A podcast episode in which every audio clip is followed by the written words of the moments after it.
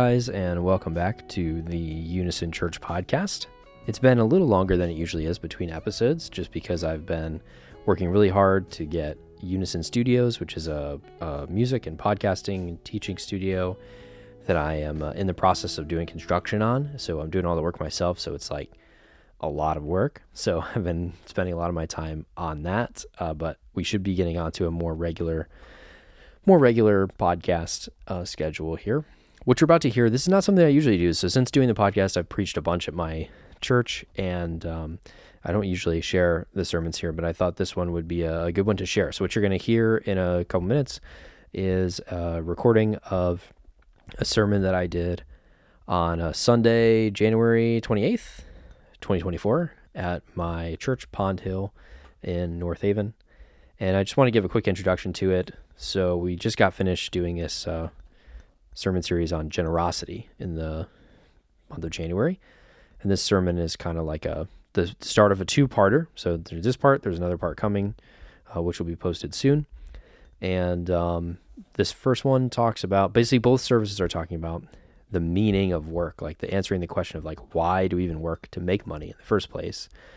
Um, and so that's um, kind of like a companion to our series on generosity, which was obviously about more than just money, but I think a lot of people that's where they go.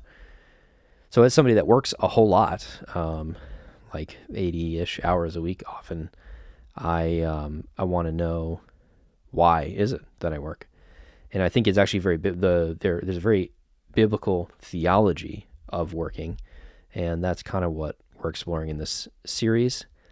I set out to kind of do the Old Testament's vision and the New Testament's vision, but narrowing that down, I mean, there's a lot. There's a lot of content in the Bible about working and why we do that, and what it means to work in a godly way, um, which people use that phrase, but they don't ever really define it. So what I did was I went all the way to the beginning and I talked about Genesis 1 and 2, the creation of humankind, uh, what what exactly is going on there, and um, we talk about that in the series. Next week we'll be talking about the New Testament vision of work, and uh, I'll save that for next week.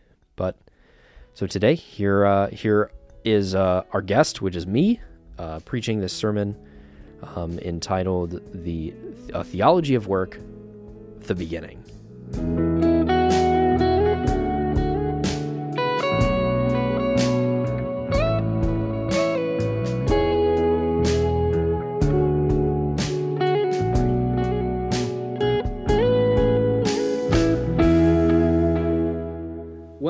Been talking about uh, the path to prosperity. The last, the last um, has it been like a month? I think it's been a whole month at this point. Um, we are on. Um, is this week five? This is the fifth Sunday, right? This is a five Sunday month. That's an awesome one. Awesome, cool. Yeah, so we are on week five of the series, and we're gonna kind of be in the same place, but also kind of take it to somewhere new this morning. And so I'm excited that you guys uh, chose to be here, that you joined us. We've primarily been talking about Second Corinthians chapter 9, and that's really what's going to change is we're going to go somewhere else to talk about this. And uh, to cap this series on generosity, I decided what I wanted to do was uh, talk about some theology with you. And, uh, you know, generosity is a lot more than just what we do with our money, with our finances. But I think a lot of times when you talk about generosity, most of us go to a financial state of mind. We're thinking about money.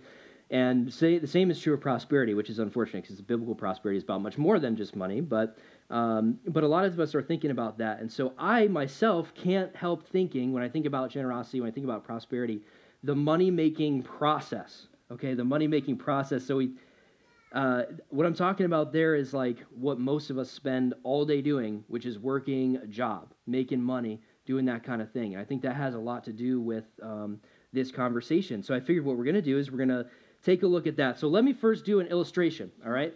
If you have to work later today after church, raise your hand. How many of us? That's a, that's a decent amount of us. Okay, all right, cool, great. Okay, how many of you guys worked um, at least four days this week? Or maybe let's say three and a half. At least three and a half days. Raise your hand if you worked at least three and a half days this week. Okay, so most of us are there. Wow, even Michael worked three and a half days this week. Let's go. Look at this. That's great. That's awesome. Okay. Anybody work seven days this week? Who works seven days this week? I work seven days this week. Yeah, kids count. Kids absolutely count. Yeah, seven days a week. Let's go. Absolutely. Yeah, yeah, great. Okay, hopefully those of us that work seven days this week had a, a little chance to rest in, in between that, but that's a different sermon for another day, right? So the point of this exercise is just to illustrate like how much time most of us are spending in the money making process. Like we're spending a lot of that. And uh, maybe maybe what you're doing with your money after you make it is uh, is good, and you're practicing biblical stewardship, and you're you're giving to the poor, and you are managing your money well, and you are giving to the church, and you're doing all these things that the Bible calls us to. Um, I'm not saying that work is a bad thing. In fact, in a second, I'm going to say the total opposite of that. But um, what I want to say right off the bat before we jump into that is that not all jobs make money. Uh, so there's when the type of work that we're talking about today is not just like a career. Um, it's any type of work. So that goes for people that are unemployed or disabled or retired or students or homemakers or whatever it is that you do on a regular basis that's like productive activity. That's what we're talking about. Um, so nobody is off the hook. So if you're retired, don't tune out on me. If you're like a stay at home parent, don't tune out on me either the type of work we're talking about, it's not just the money making kind, it's all of the productive activity that we all take place in. Um, in fact, every single person, what we're going to talk about, this, this is for you. The type of work that we're talking about, this is for every person in the building right now. So uh, I will make the argument that all of us are called to work, like it's a spiritual calling that we have to work. And you may say, where is that in the Bible? Maybe you've never heard something like that said before. But let me take it one step even further before we before we turn to scripture. Intrinsic to the purpose of humans is work. Like it's what we were made for, to do. You know, and if you're if you're a parent, you're especially keen on this fact because you may hear your kids ask 35 times a day the question, the ultimate question, why? That's the ultimate question, right? Why? How come? Why? uh, we have uh, we have this this intrinsic um, thing that everybody is born with that asks that question why and what i'm suggesting is that work is at least in part an answer to that why question and uh, just because your kids stop asking that question you know 35 times a day in that way doesn't mean that they stop thinking about it and in fact i think well into adulthood we're all thinking about these questions I feel like every day I ask that question, man. Why why is it that I'm doing what I'm doing? Why am I here?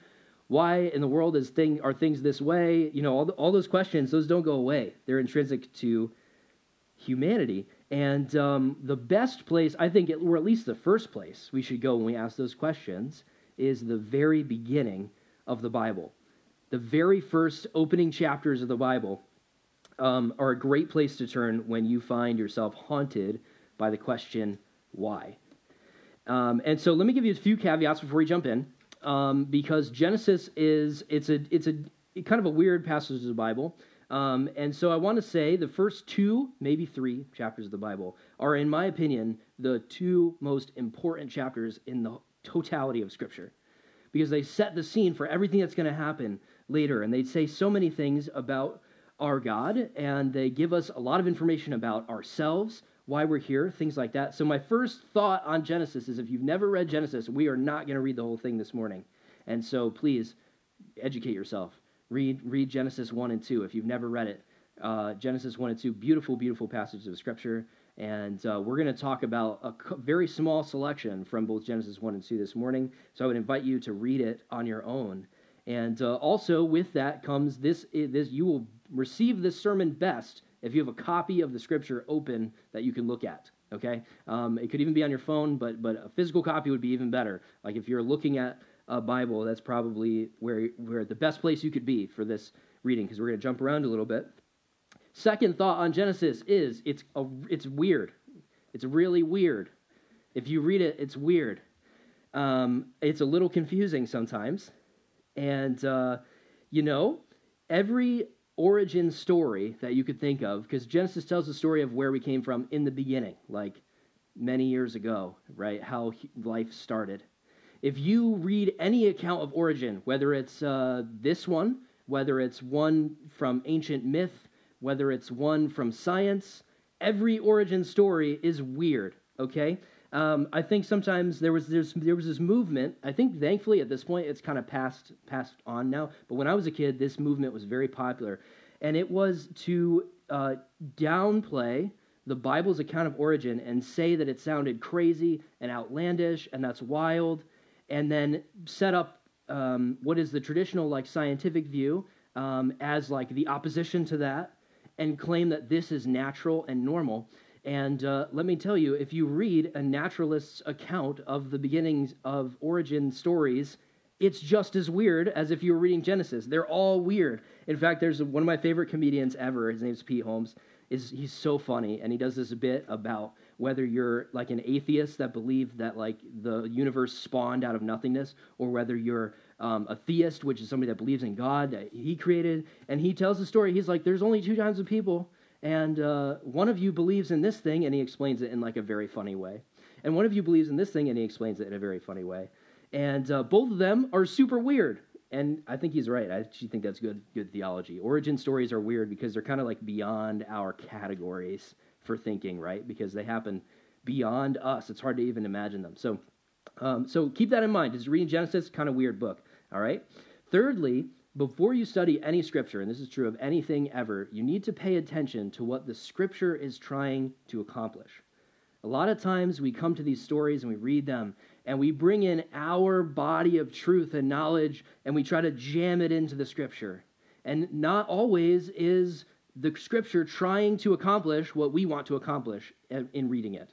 Okay, so a lot of us want to say, like, how exactly was man created? Like, how did the atoms come to together? And how did you know scientifically what happened? And exactly how long did it take? Genesis is not trying to answer those kinds of questions okay? Genesis is trying to get at something deeper. So what you need to do is ask what is genesis trying to get me to believe and to understand as i'm reading it. And so you have to ask those kinds of questions. Take the scripture on its own terms. The primary aim of genesis i'm going to tell it to you right now the primary aim of genesis is to set up yahweh as God not only in Israel, but as God to the entire universe. To describe this God who is vastly different than any other nation's gods, this God is a lot bigger than just ancient Israel. But if you go back and you read about ancient Israel, who would have been the first recipients of this, this text, they were surrounded by nations who had their own gods. And you had this God who was the God of Babylon, and you had this God who was the God of Assyria, and those gods ruled over their territory, and they were going to come in and they were going to take over your territory. That was the idea. But Yahweh, the one that's presented in Genesis chapter 1 and 2, is not a God of just Israel's territory, he is a God of the whole universe. And he's the one that started it all, and he's sovereign over all of it. He's sovereign over the chaotic sea and uh, this is huge because none of the other gods of ancient times, if you read their myths, they, they, they were never quite they never quite got the sea under control. But God, but our God is the one who made the sea. Um, he's sovereign over the sky, and he's sovereign over every square inch of the earth. Basically, he's sovereign over all of creation. That's what that means. On top of that, Yahweh is loving. He's generous. He even provides water for the flowers. He provides life wherever it's found, and he desires community with his creation, which is one of the reasons he makes humans, which we're going to get, get into in a second. So, painting this picture of God, that's the primary thing that Genesis is doing. In fact, that's kind of what the whole Bible does. Uh, but, but especially in Genesis, we're painting a picture of the Creator God. With that said, Genesis, especially 1 and 2, are also about the creation of humans and why we're here and what our, what our initial purpose is. And so that is also what Genesis is dealing with. That's what we're going to deal with this morning. Uh, but like I said, it's primarily about God. But what we see God doing is making these human beings, and uh, He gives them a purpose. So I'm going to tell you right off the bat what purpose we find for ourselves in Genesis. Now, I'm not saying this is a holistic statement, but this is our original purpose. Here it is. Our original purpose was to be God's partners in the ongoing work of creation. Our original purpose was to be God's partners in the ongoing work of creation. So, to see this, we need to go to the most central part of the book, the whole book, which is found right in the first chapter. Um, I found one quote from this commentator in the Holman Bible Handbook. It says, The theme of Genesis centers around the first utterance of God to man and woman recorded in the sacred text, namely Genesis 1 26 to 28.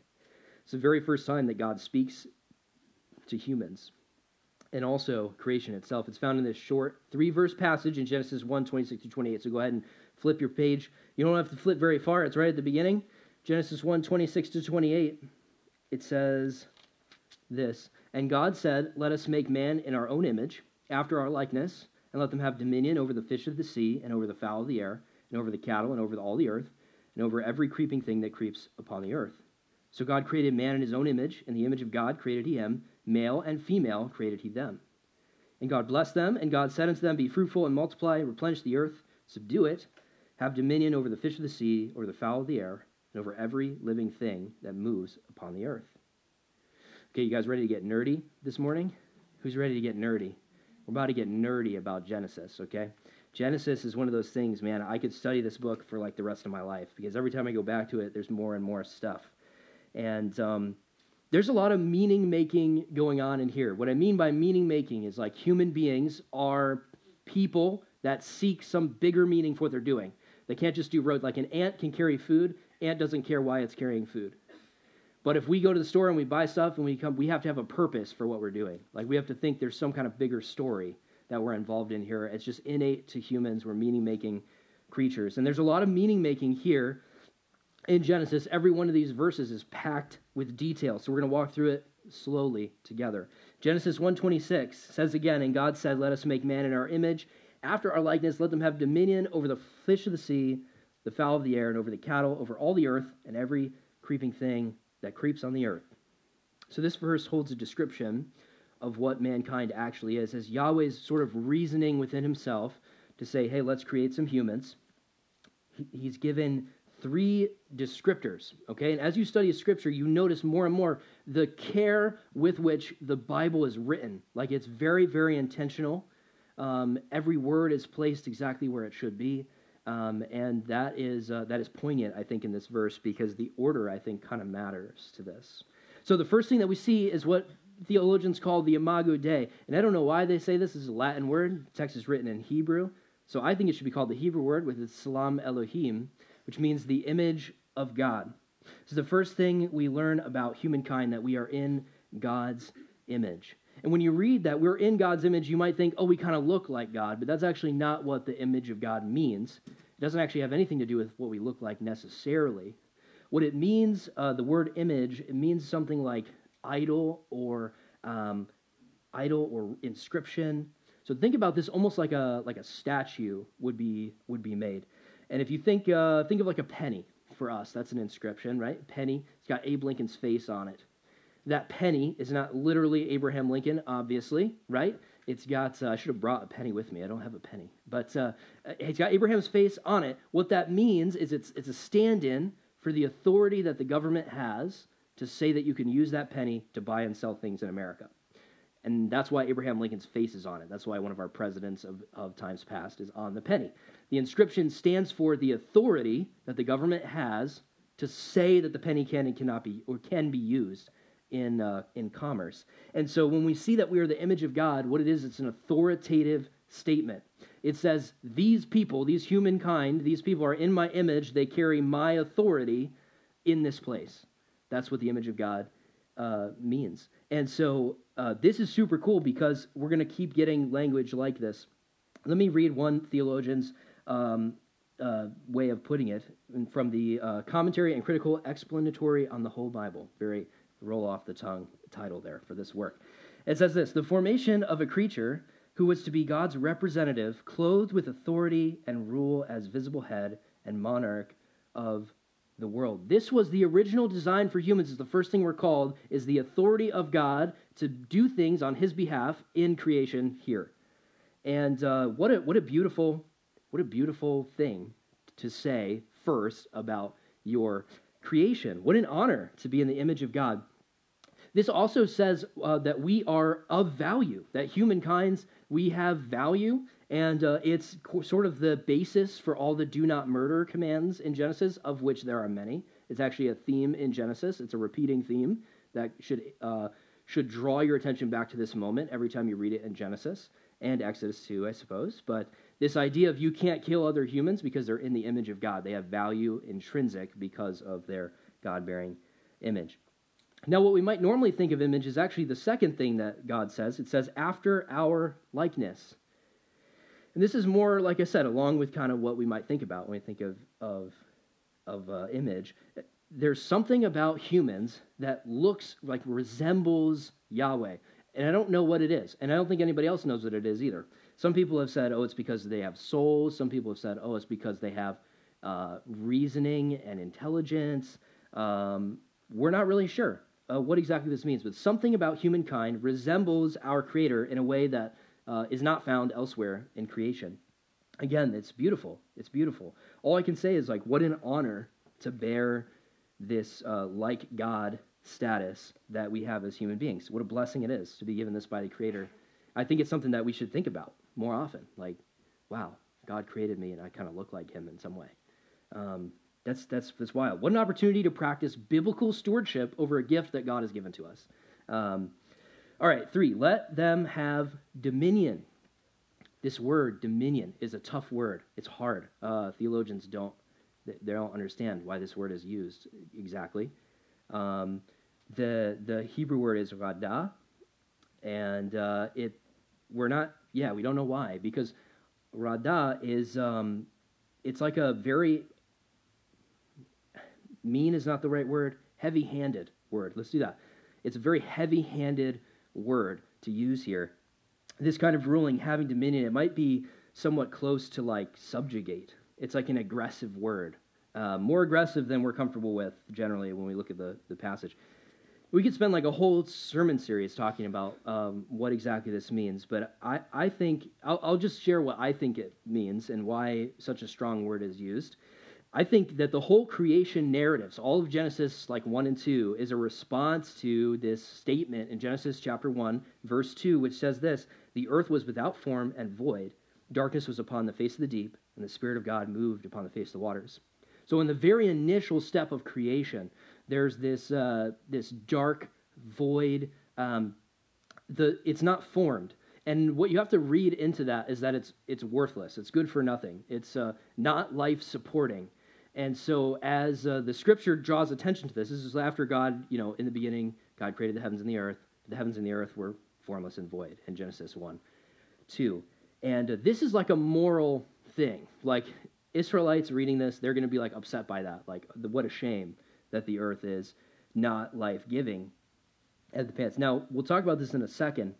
But uh, as God continues the creating process, He calls everything good and he's like happy with it. And by day seven, he's like, okay, I'm, I'm good. I can rest. And he's, he's done with what he was doing, okay?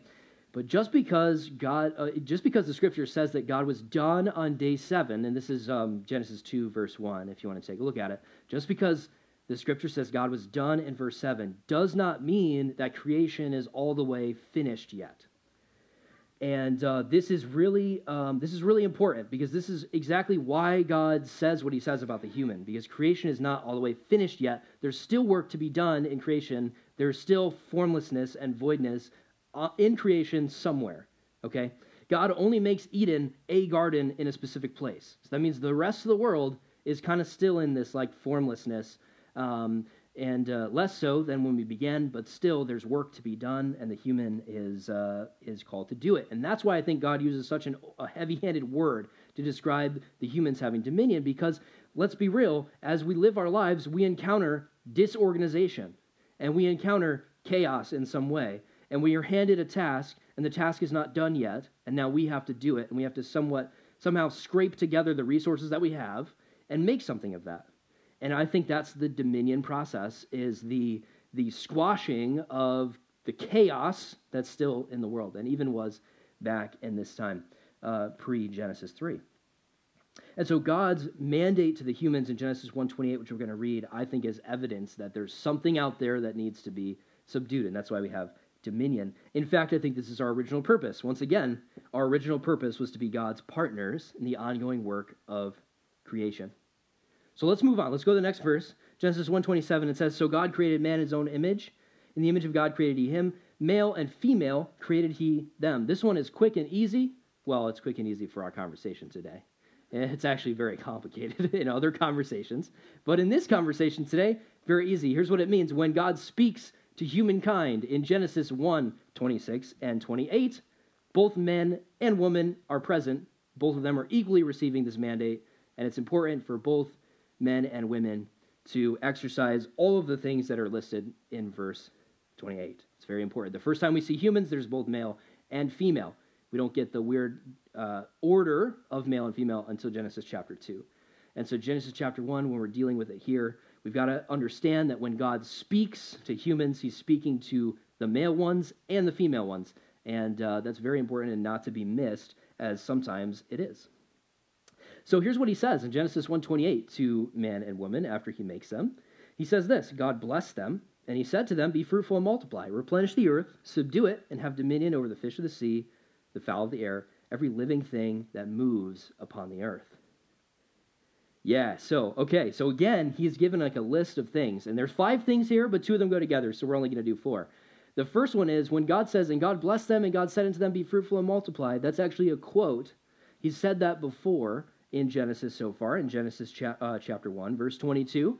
Uh, he says this to the sea animals and the sky animals. So, this be fruitful and multiply is not a unique command that's given to humans. So, it's not as important for our conversation today. Again, it's important, but not for us today. So, to be fruitful and multiply, I've always said that fruitfulness means more than just making babies. Um, I've always made that argument, and uh, I still sort of stand by that because why would there be two words that mean the same thing? Uh, when there's only one word for everything else. It's kind of weird. So there's some somewhere in fruitfulness and multiplication, there's like something special going on. But we're not going to talk about that right now more than we already have, because the next word in the sentence is the word replenish. Replenish. The Hebrew word here is malay. The word actually has priestly connotations. So uh, it's used in a lot of like the priest dialogue. It's like like priest doing something. This word is often translated that way. In other places where it's translated as replenish, because it's translated other words too, like consecrate or fill or accomplish. But when it's translated replenish, it means like to bring something good to that. Um, and it's oftentimes like growing in strength or bringing aid to something or uh, increasing something in glory somehow. And so, as we see God calling the human to replenish the earth, we see very much that God's design is that humankind would bring goodness to the earth. That, that they would bring the earth to its fullest God given potential. Because God has provided the materials for humankind to build all sorts of things. And like I said, He built the Eden Garden, which we'll get to in a second, uh, but He only built it in one place. The humans are supposed to go forth and they're supposed to build it everywhere else. And um, that is kind of this idea of replenishing the earth, bringing the fullest potential out of what God has created. Again, what an opportunity to practice biblical stewardship, like we've been talking about with this goal. That we've been given the earth and we have a responsibility to steward it well, just like we've been talking about. What a beautiful opportunity.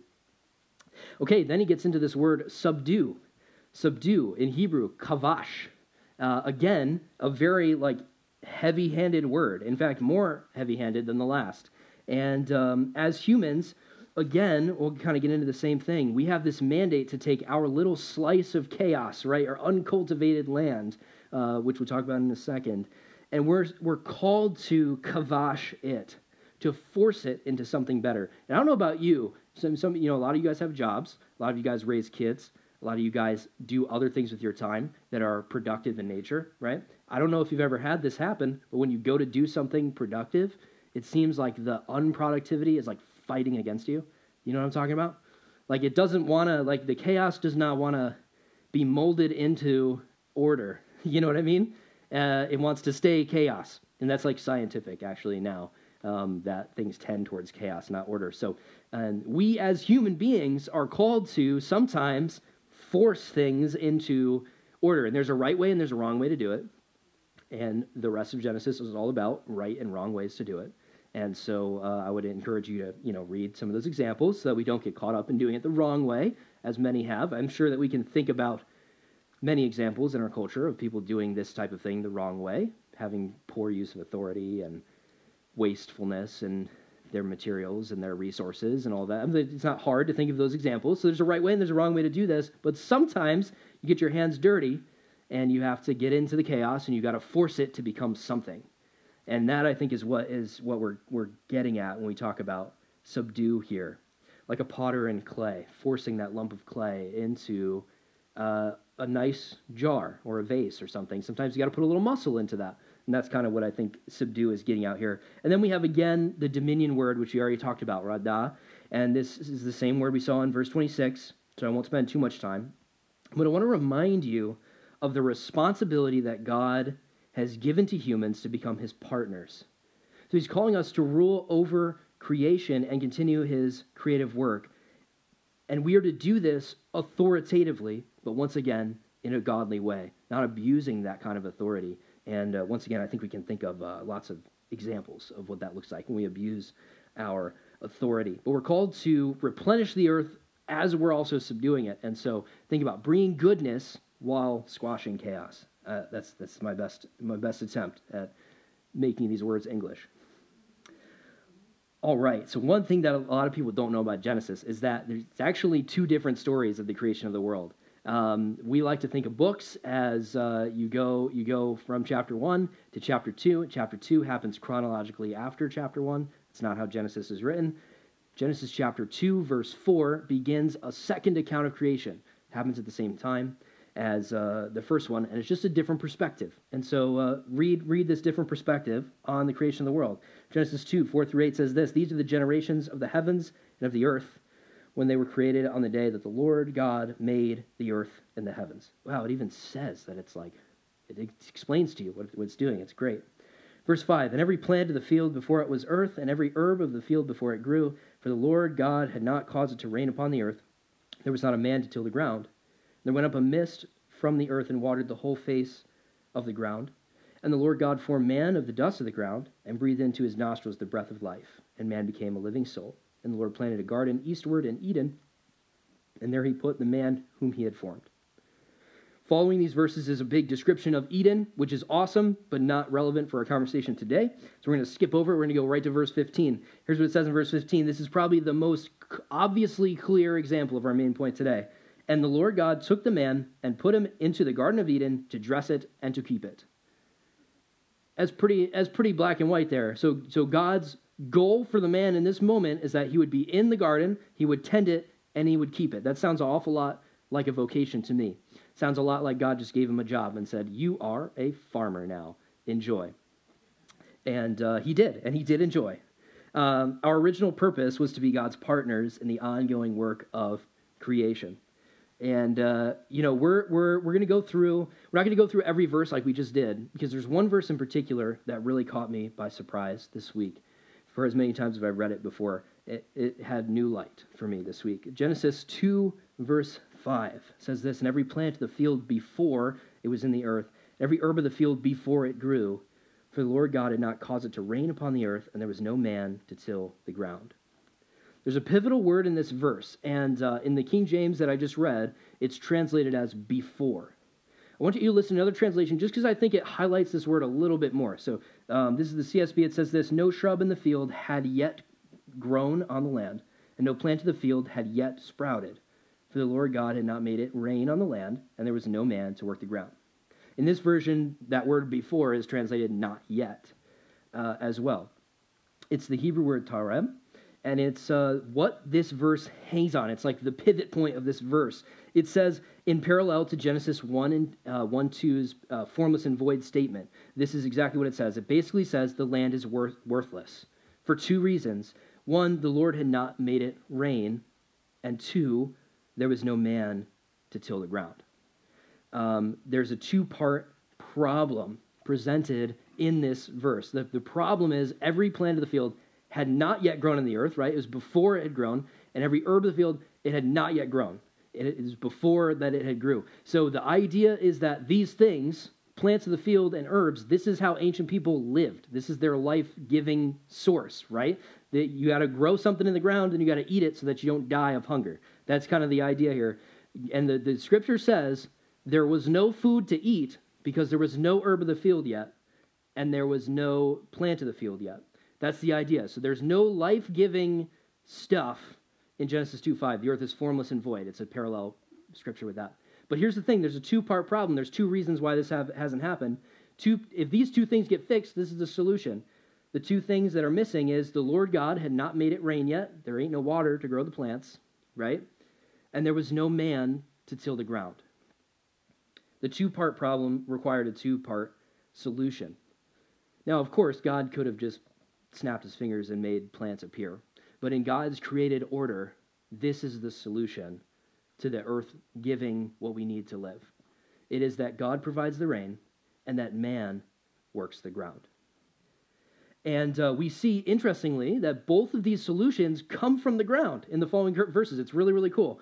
Uh, Genesis 2 6, it says this There went up a mist from the earth and watered the whole face of the ground. And then in Genesis 2 7, it says, And the Lord God formed man of the dust of the ground, and he breathed into his nostrils the breath of life, and man became a living soul. So we got our two solutions. From the ground, God brings both solutions to the problem. He says, I will water from the ground, and I will create mankind from the ground. It was always supposed to be a partnership, this design for bringing life out of this creation, even before Genesis 3 when we messed it up. The design was that God and humankind would work together in conjunction to bring life out of this planet. Our original purpose was to be God's partners in this ongoing work of creation. So here's what I'm not saying I'm not saying that every form of work is healthy. There's a godly way to work, right? To set boundaries and to provide for your family, to make money. And there's not so godly ways to work. And I think we can pick those out in our society today. But what I am saying is that working is intrinsic to who we are as human beings. This is the first thing that God says about us is that he is creating us to be his partners in the work of creation. And so it's intrinsic to who we are. And again, this doesn't mean having a career or making money. It's not exactly that. It's doing the creative work of things like having a career and making money, or parenting your children, or uh, cultivating your home, or volunteering, or serving at church. All these types of productive activities are all the work that God uh, invented for us to do. And so you can't retire from this kind of work, okay? You can't, you can't stay home from this kind of work. This is, this is stuff that we are called to do as humans. It's who we are. We're all designed to do these things. And so um, we are to continue the work of creation in whatever sphere we have. So we've been doing a lot of theology. What I want to do to wrap things up is I want to ask a couple questions and I want you guys to think about it, okay? So I want you to think about these things as I do it. I'm going to kind of chew on them a little bit, but I want you guys to be thinking about these things because these are questions for you. That's why they're in the first person. All right, here's the first one Is my job creational? What do I mean by creational? Well, I mean in line with God's created order. Like, is your job adding something to the world? Is it benefiting other people's lives? Does it add truth, goodness, and beauty, as many um, many uh, people have said over the years, is the created order truth, goodness, and beauty. Is it in line with Yahweh's character? Here's a big one that we forget about sometimes. Does it help or harm creation? Is it like okay for the environment, what you do? Um, that's something that's really important because if we are called to, to, to tend the garden, right, to um, take care of this place, then we have responsibility to take care of this place. Uh, I'm not trying to cause somebody's midlife or quarter life or three quarter life crisis right now. That's not what I'm trying to do. But if your job does not answer these questions well, it might be time to look for another job. Seriously. I mean, if this is like intrinsic to who we are as a, the human race, then we really should be working somewhere where we're adding to, not subtracting from, and uh, where we're honoring the Lord with what we're doing. I think that's a huge thing. Um, okay, here's another one. Do I treat my job as sacred? Do I treat my job as sacred? For a lot of people, their you know professional sphere or whatever is kept very separate from their religious sphere, which like sounds like a swear word coming off of my tongue to say it like that, but just is. Perhaps you're um, maybe a totally different person at work. Like when you're at work, you say and do things that you would never do um, here with your family or whatever. This sort of divide that we often have is a result of really poor theology, or at least like failure to think about good theology. Because if it's true that Jesus is with us wherever we go, and if it's true that we worship God not with songs, not only with songs on Sunday morning or giving or other spiritual disciplines, and if it's true that working is part of our original created purpose, then our work is sacred and we should treat it that way what we do professionally matters a whole lot, not only to us and to our families, but to God as well. And so uh, the way we do it also matters a lot, not just to me, not just to my family, but to God as well. And so um, we should be treating our jobs as sacred. Sacred. And is this how you think about your job? Good question to think about. Here's another one Am I neglecting my purpose by avoiding work? If work is intrinsic to who we are as humans, are we doing it? Like I said, it doesn't mean having a career necessarily, are we finding ways to be productive with our life? I've noticed that there's often a propensity towards laziness in our culture. Has anybody else noticed this propensity towards laziness in our culture? Okay, a lot of people, you know, they get to their desk at work and they'll blow like three hours of their day on social media. And uh, I don't know, that doesn't look like work. Some of this, this is just poor management. Sometimes this is because the structure is not good and we're not getting things done. That's that's one thing. But for a lot of people, I think it's um, just people's lack of drive to work. So I remember a lot.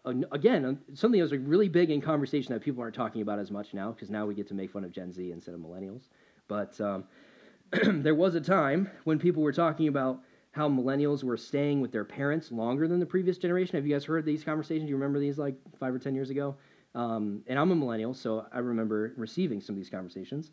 Um, but uh, yeah, that millennials were like staying with their parents. They were living with their parents until they were like 30 or so, um, and or or even longer. And um, the idea was that um, that's later than the previous generation had lived with their parents. That, that was the idea. And and part of the thing was that millennials weren't going out and getting jobs that were good enough to sustain themselves. That was like part of the the, the research or whatever another part of the research is the insane inflation of cost of living that is like wild, but we won't talk about that right now. Um, anyway, so some would rather leech off of others and uh, other than work. And um, this is again contrary to our created order. Um, we're humans who are called by God to work, to continue the creation process. And that might look different for all of us, but that includes people in their 20s, just like it includes people in their 80s. Um, all of it is involved. You never get to opt out of this thing. Nobody gets to take it over for you. We are all called to be productive in the ongoing work of creation. Okay, last one. This is a big one, big one. Do I recognize my job as a gift from God? Do I recognize my job as a gift from God? If you've ever been unemployed but looking for a job, you know what I'm talking about? Like unemployed but you're looking for a job, it's not because you're sitting at home doing nothing, it's because you're actually looking for a job. If you've ever been unemployed in that situation, you are probably more likely to understand this than, than some of us others. Um, because, man, it is hard to be looking for a job and not be able to get one. And um, we need to, those of us that do have jobs, uh, we need to recognize our jobs as a gift from God. And that includes, like I said, the non career things as well. When, when your kid is throwing a tantrum, it's hard to think about your job as a gift from God. I don't have kids, but I've watched a whole lot of teenagers over my life, and uh, sometimes they throw tantrums too. And it's tough sometimes to think about your job as a, as a gift from God in those moments, okay? Um, but, but that's okay. That's all right. You know, it is a gift from God. It's more than just making money.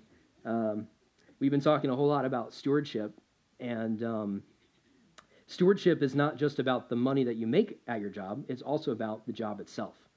So, how do we steward this gift that God has given us, this vocation that we have in life? How do we steward that well? How do we do it in a way that's honoring to God? And this one's hard. It's, it is tough. But how do we go into a busy day's work or go into some of those bad situations where, you know, we're leading at home or we're leading in a, in a meeting or we're leading in a, in a confrontation that has to happen between two employees or whatever, you know, how do we approach that with an attitude of thankfulness to God for the fact that He has given us this opportunity, not just to make money, but to fulfill our God given purpose that we were created with? So, how do we approach our job with that kind of mindset? I think that's what God is, uh, is calling us to. To have an attitude of thanksgiving at all times when we're volunteering, when we're giving, when we're dealing with kids, when we're dealing with teenagers, when we're dealing with young adults, when we're dealing with our our in-laws, like all that stuff, taking those like opportunities for uh, creative activity and being thankful to God for them. It's tough to do, it really is, um, but they're a beautiful opportunity to live out God's design, which is this: our original purpose was to be God's partners in his ongoing work of creation. What a gift it is to be God's partner in creation.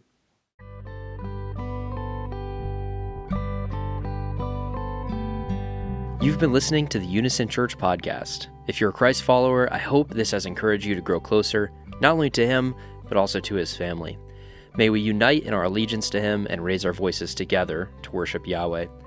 If you're not a Christ follower, I hope that this has represented Christ well to you. May this spark your curiosity towards Jesus and His people. In any case, I hope you'll connect with us again here on the podcast and share it with a friend. You can find links in the show notes if you'd like to reach out to us through other ways as well. Thanks for listening, and I look forward to being with you again soon.